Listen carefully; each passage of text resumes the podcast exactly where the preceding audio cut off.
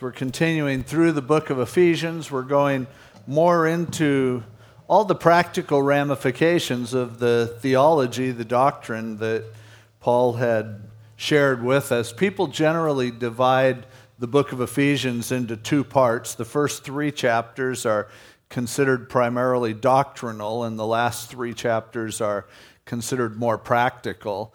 Um, in reality, they're saturated with doctrine and satu- saturated with that which is practical as well. But we've been seeing, as Paul's been sharing in the fourth chapter, the, about the, the life change that's supposed to happen when you've been saved. He, he laid the foundation of ex- explaining that salvation is a gift from God it's by grace. You can't earn it. You don't have to do anything to get right with God. You just receive that work that Jesus did on the cross for you. And, and really, that's, it's good news for us, the gospel is, because if we had to earn it, we couldn't. There's no way we can make ourselves good. And yet, it's not devoid from the idea of a changed life because the reason why we need to be saved is because we're messed up. We're doing things that are killing ourselves and killing each other. And so it is God's desire to change our lives. It's just that He doesn't need for us to do it, He wants to do that work by His Spirit. But we do make a conscious choice to decide what kind of a life we want to be living.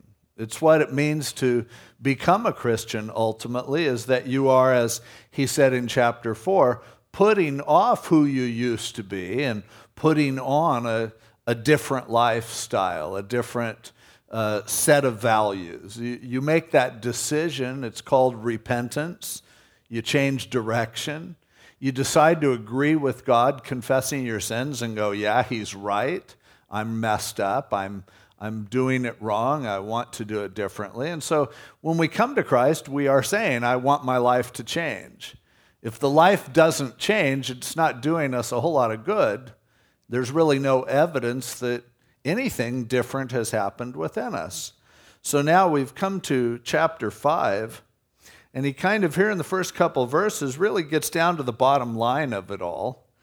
And he says, Therefore, on the basis of what he's been saying. And what he's been saying is put off the old life, put on the new life, quit being so bitter and angry, and start being forgiving, make these changes. And he goes, therefore, be imitators, mimics literally, of God as dear children.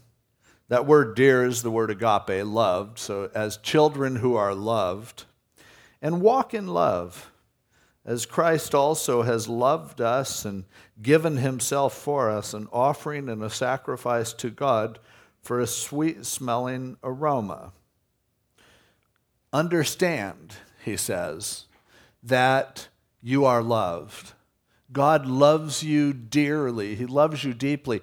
The love that He has for you ought to have a transforming effect in your life, though. And so understand that the way life is supposed to be lived, you learn it by looking at Him and doing what He does, living life the way it was shown to us in Jesus Christ and how He lived.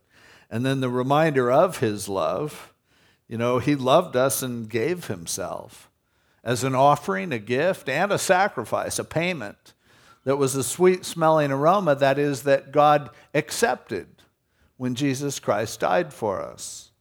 And it all comes down to imitating God and walking in love. And those are the same things because the Bible tells us God is love.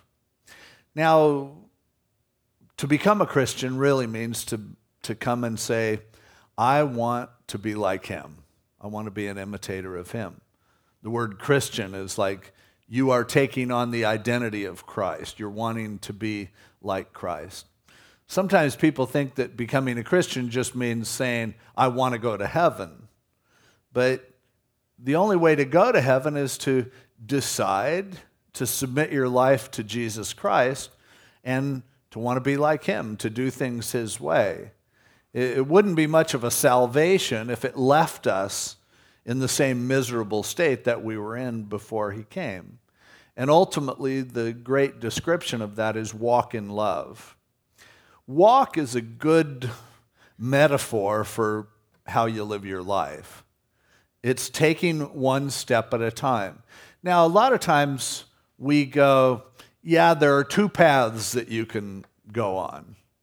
Actually, I think Led Zeppelin said that in Stairway to Heaven. But, um, you know, it's as if there are two different paths. The reality is there's one path, it's your life.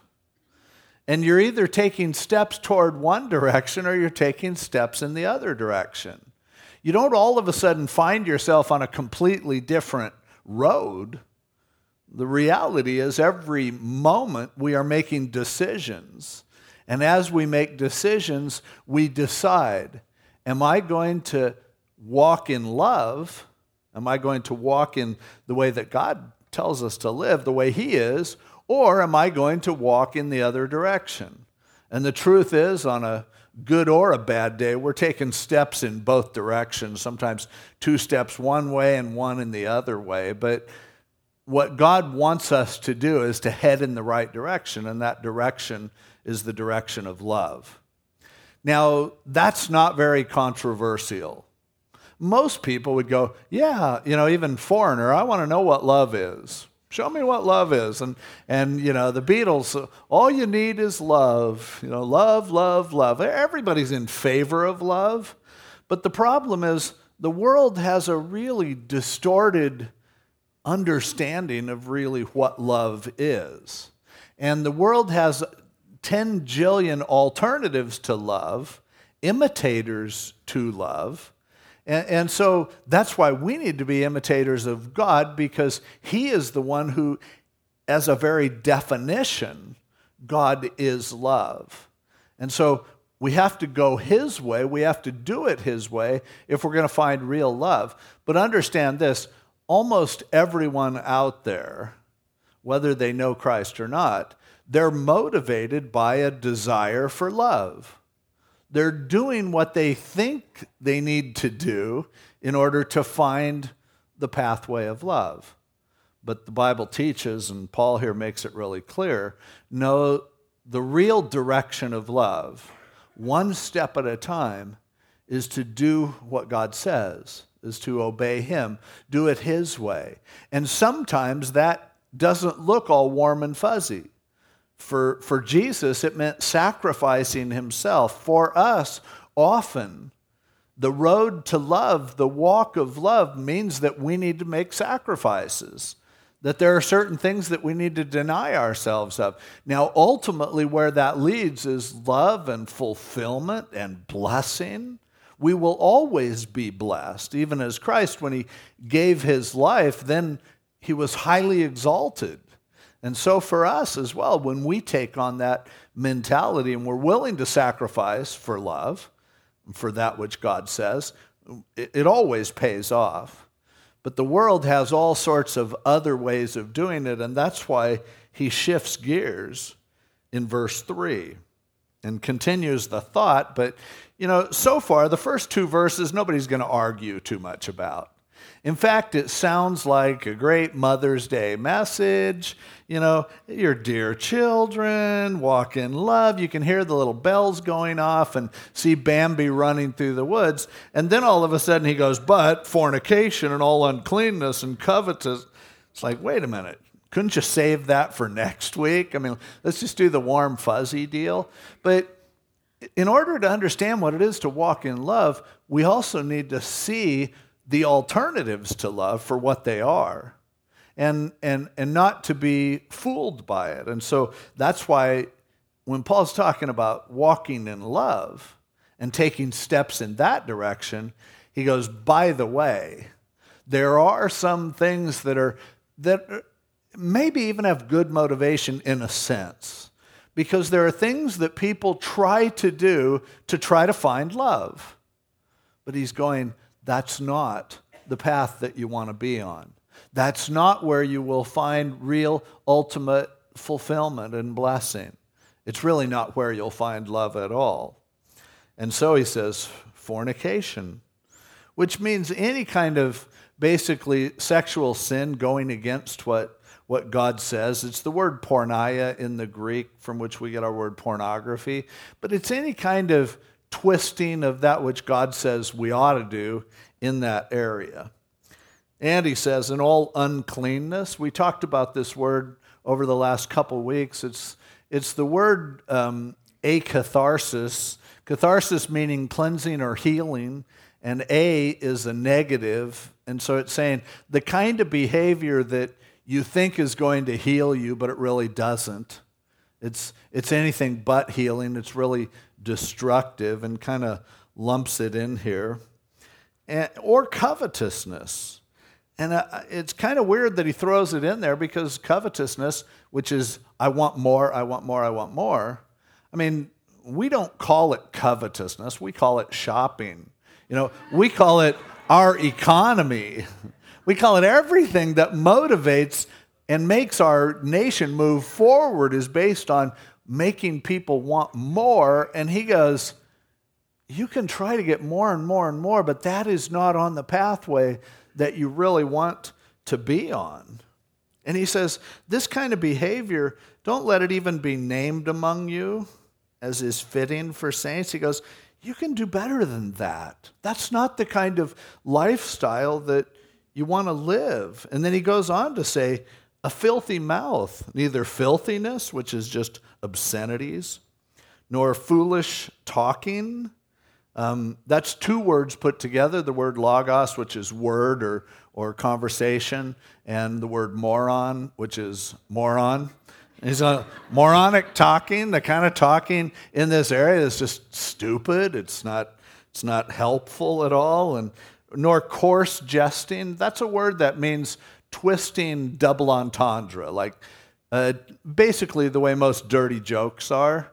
Just kind of a subtle thing where, you know, and dirty jokes are the cheapest way to get a laugh, by the way. Um, and that's why most funny movies today, you don't even want to go see them. They're so disgusting. Because the easiest way to get somebody to laugh is to make them really uncomfortable and kind of embarrassed and then slide this little clever thing in there. What? he goes, and you know, he says, no, that's not fitting. But if you want to talk, give thanks. He provides this as an alternative. He goes, instead of all that foul language, how about having people hear out of your mouth how thankful you are? Now, th- think about it. Somebody tells a dirty joke, sometimes it might make you laugh. And you go, oh, that's pretty good. And, and then you go, why did I laugh at that? Somebody's telling you a joke because they really want to get a good reaction. They want you to think that they're clever. They, they want to make you laugh the way they laughed. And then you're all feeling kind of yuck afterwards, you know? And, but if you really want to make somebody feel good, tell them thank you. Tell them that you appreciate them for some reason. And that also makes you feel good when you do it. That's really healing. That's really helpful. That's the kind of, to say thanks and to be thankful and to have a positive attitude toward life is a way that will bring pleasure and joy and love into people's lives in a way that saying gross, sickening things will never do. And so he goes, the bad behavior and even the bad talk, you can do better than that. It's not appropriate. And then he, lo- he lowers the boom in verse 5. And he says, For this you know that no fornicator, unclean or unhealing person, nor covetous man, so I guess women are okay, who is an idolater because wanting more, coveting, being greedy is, is the same as idolatry. He says, those people don't have any inheritance in the kingdom of Christ and God. Great verse, by the way, for the deity of Christ. They don't have an inheritance in the kingdom of God. Now, there's another passage over in 1 Corinthians 6, there's an even longer list, and, and that should concern us, certainly. When he says, hey, this is the kind of behavior that means you won't inherit the kingdom of God, we should take it seriously. And in that one, in 1 Corinthians chapter 6, beginning with verse 9, he says, Don't you know that the unrighteous will not inherit the kingdom of God? Don't be deceived. Neither fornicators, nor idolaters, nor adulterers, nor homosexuals, or sodomites, or thieves, or covetous, or drunkards, or partiers, or crooked businessmen will inherit the kingdom of God. wow, that's a that's a quite a list of people who can't go to heaven it seems like. And boy, depending on how you define the terms, this can either become something that you take great pleasure in because you love to slam people and go, because of your sin, you can't go to heaven. The Bible says, you're, you sodomite, you can't inherit the kingdom of heaven. And then you go, but wait a minute. People who are covetous? Ugh, really? That's somebody who, you know, is a reveler, somebody who, who, who gets drunk? What is this? Well, something we ought to understand because he goes, I don't want you to be fooled. A lot of people are.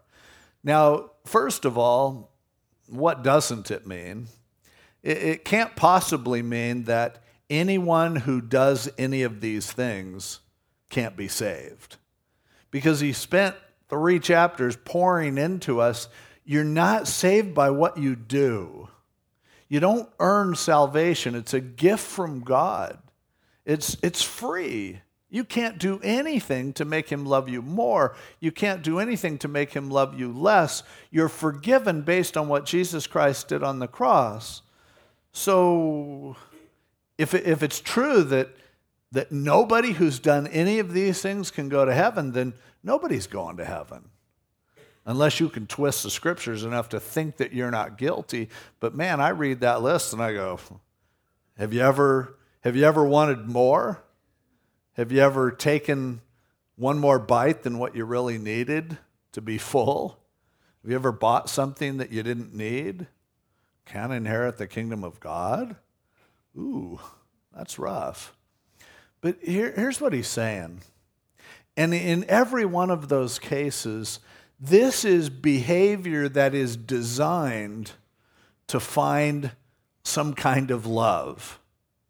People who commit adultery commit adultery because generally they think they're going to find love that they haven't found in a more legitimate avenue. Same thing with any kind of fornication. Same thing with homosexuality, as he mentions. It's like people are going, I need to be loved and I want to love, and therefore I'm going to do this to try to find it. It's the same reason you shop. Now, that isn't love and it, it's, it's not healthy, it's not good, it's not healing.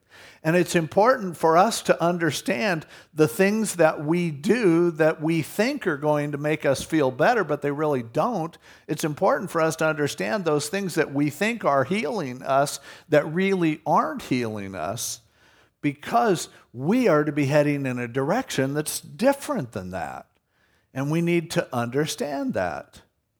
I mean, there are some things that people do that they think are healing, that they think help, that really don't, but it's not really hurting anything. This morning, I was kind of woke up, my throat's kind of still have a little thing in the back of my throat, and and um, and so Anne was concerned for me, and so she gets her bottle of some kind of stuff that's called like wellness, so it must make you well, right? And and and you know, and so I want to humor her. It's Mother's Day, and so uh, there isn't any shred of me that believes that when I choke down three of these horse pills, that it's going to make me well. I know better, okay? I don't care if it's got ginkgo, whatever, echinacea, goldenseal. Uh, it doesn't matter. It's not gonna. It's not gonna heal my cold, okay? I understand that. Now, a whole bunch of people buy that stuff because they believe it. Well, in the same way, all of this kind of behavior that Paul's talking about, that's all it is. It's stupid wellness pills, it's witch doctors, it's ridiculous stuff that somehow you think it's going to make you better, but it will not make you better. And Paul is going, Wake up. that stuff that's a substitute for God's love is not healing you. It's not fixing you. And you can do so much better than that. You don't want to live that way. Now, hey, we all delve in it. We all take steps in that direction. None of us has a right to point the finger and judge anyone else. I, I hate that we beat people over the head with some of these scriptures. We should all feel guilty. But at the same time, we should realize what it is and what the remedy is. It's understanding that God loves you dearly, that you're his child, that he has better for you than this stuff. And, and so I mean, that's why over there in 1 Corinthians 6, if you had read on, after he says they will not inherit the kingdom of God, then he says, and such were some of you, but you were washed, you're sanctified, you're justified.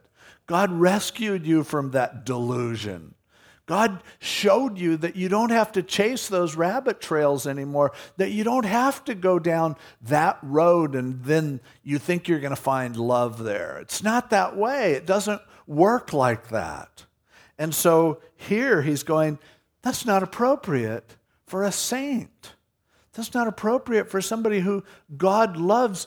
You ought to know he loves you, and therefore, doing things His way, imitating Him, walking in righteousness is what ultimately will lead to everything that you're looking for in life.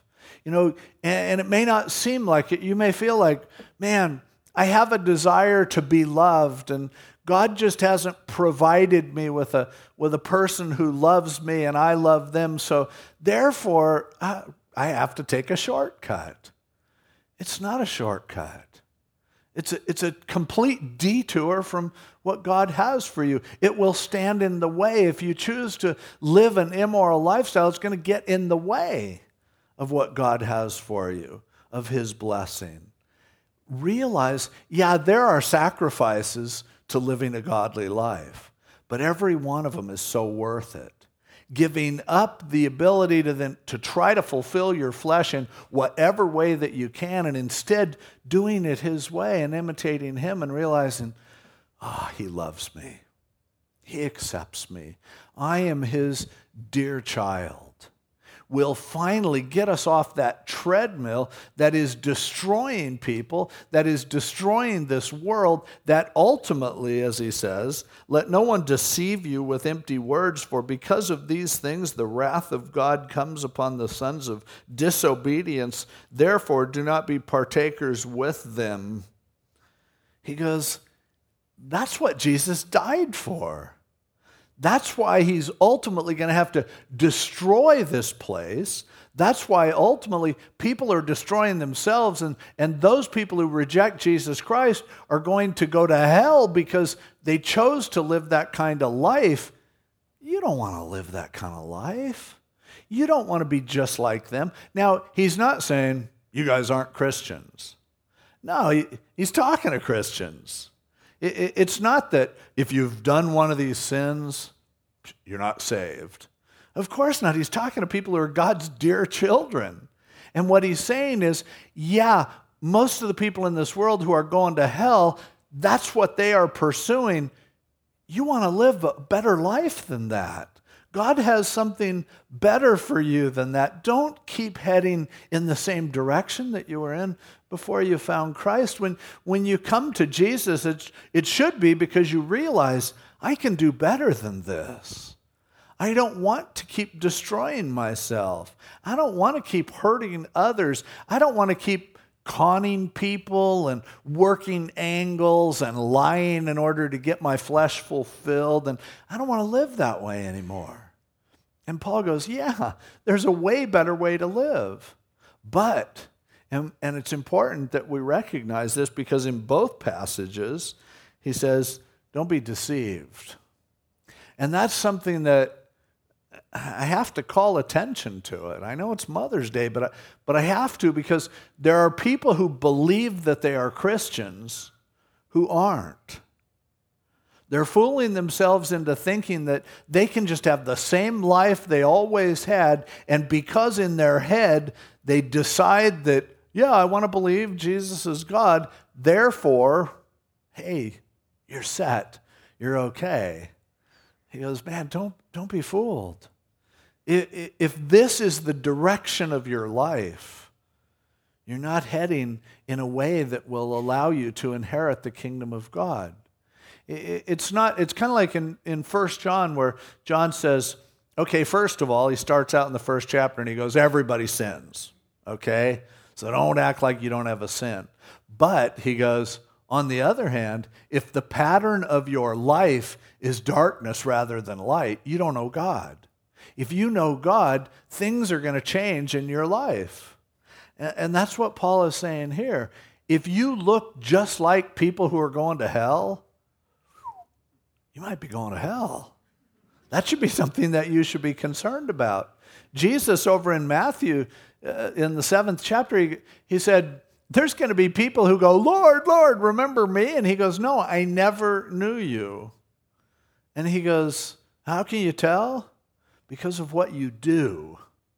Now, what you do doesn't make you saved, but being saved and understanding what that means changes what you do. It changes how you live. So, what do we do? We, we look at ourselves and I go, uh oh, I'm having a problem with coveting. I'm having a problem with just fulfilling all of my lusts. I'm having a problem doing things that he says don't belong in the kingdom of God. You're only one step away from heading in the right direction. You don't have to pay for those sins, Jesus paid for them. I don't care if you just spent the whole week living a life that looks like hell. You can decide right now my next step is going to be to walk in love. I'm going to turn around. I'm going to repent. I'm going to go in a different direction. I am going to let God love me and I'm going to respond to His love. I'm going to stop settling for all these imitation loves, for all these fake ways to, to get fulfillment. Uh, I'm going to turn and I'm going to go the right way. And you know what? That's a decision that we have to make all day long.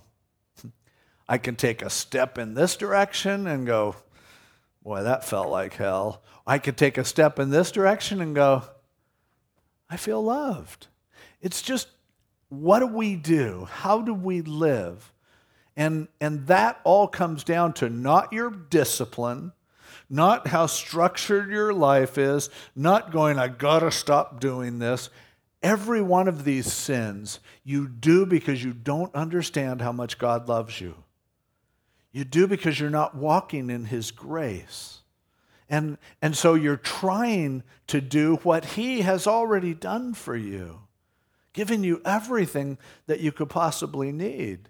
And, and so if you're struggling, if you look at your life and go, you know, to be honest with you, my life pretty much looks like it did before I came to Christ. Truth is, I'm pretty much doing what everybody else out there is doing. Don't beat yourself up back up a little bit and again go back to the first few chapters and look how much he loves you. Because somebody who's a loved child of God, who's secure in his love, doesn't live their life in a way that's constantly grasping for imitations to love. They walk in love, as he says here. And and that's what he calls us to. That's what he wants us to do. And, and another way of saying that is that we imitate him.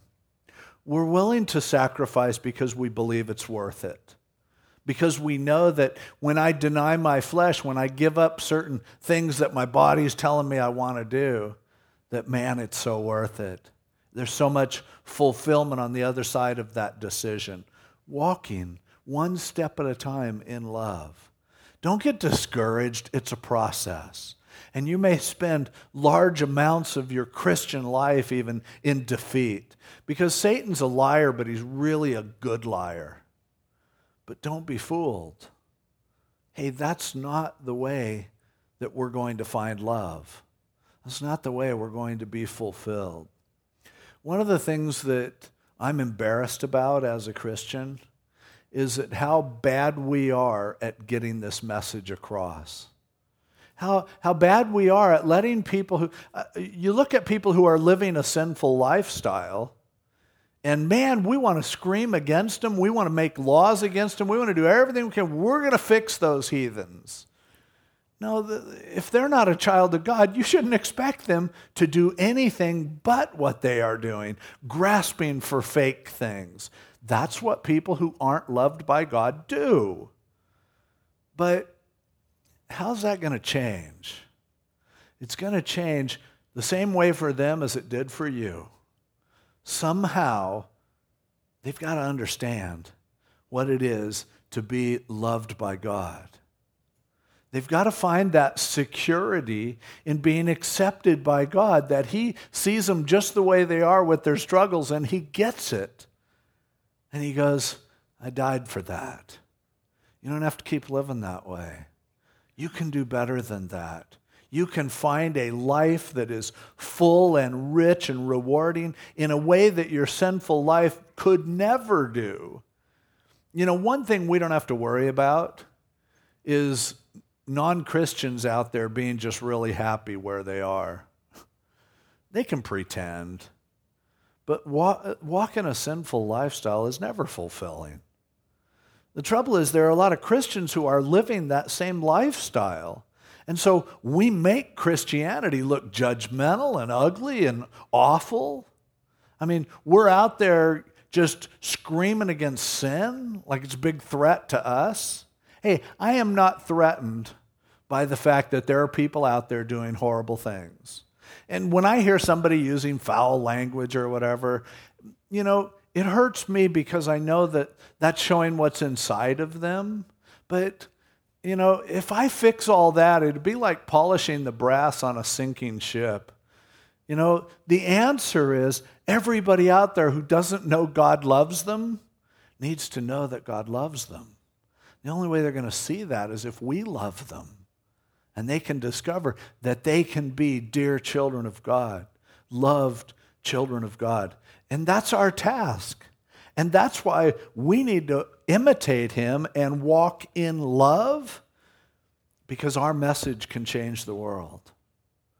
And if we are letting the world change us, or if we come short of the transformation that God really wants to do in our lives, then people look at us and go, You don't have anything to offer me. And yet, it, the way it should be is people who are living an imitation life, who are trying to find love in illicit ways, who are trying to find fulfillment in ways that'll never satisfy them, what they ought to feel is wow, those Christians really care about me. They really love me, and they keep telling me that God loves me. How could He? I, I'm doing things that go against everything that He says. Exactly. And He loves you that much more because of that. Where sin abounds, grace much more abounds. That's the message that we have to carry. We've got to get it through. It starts with us.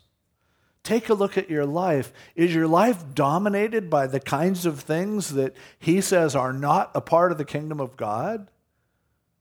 You can do better than that. That's not an appropriate way to live. And, and, and God can't use you to share his love until you learn it. So don't go out of here feeling awful today. Go out of here feeling blessed. God loves you. He sees what a phony you are. If you are committing adultery right now, or you're in fornication, or if your whole life is all about coveting, if you're living in any kind of a sinful fleshly lifestyle at all, if you have a foul mouth, if you're mean to others, if you cheat other people, if you're stealing and lying and whatever, you know what his attitude is toward you? Not disdain. He doesn't see you as despicable.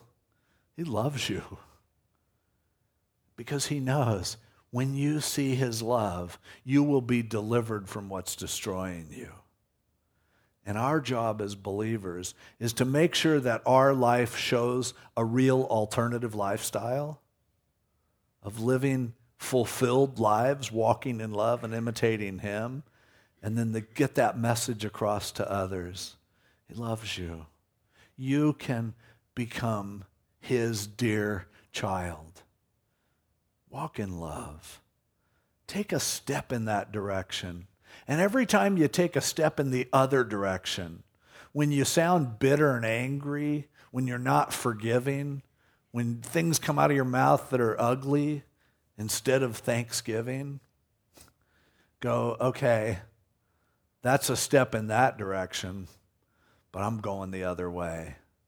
I don't want to live like this. God has something better for me. Let's pray. Lord, thank you for your word. It, it convicts us and at the same time it, it forgives us. Lord, there are some of us maybe who are fooling ourselves. And the truth is that since we've supposedly become Christians, nothing's really changed. There are people here I know who are just living double lives one way at church and another way the rest of the week. Lord, I'm thankful that when you see that kind of hypocrisy, you don't snuff it out. You embrace the person who has been so fooled into believing that that's real. Lord, help us to find real love in you.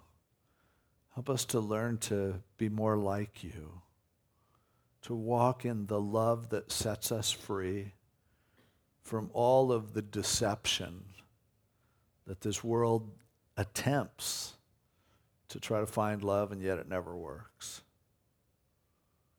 Lord, help us to sense your love. And help us to communicate it too, so that when other people see us, that's what they see. Your love shining forth through changed lives.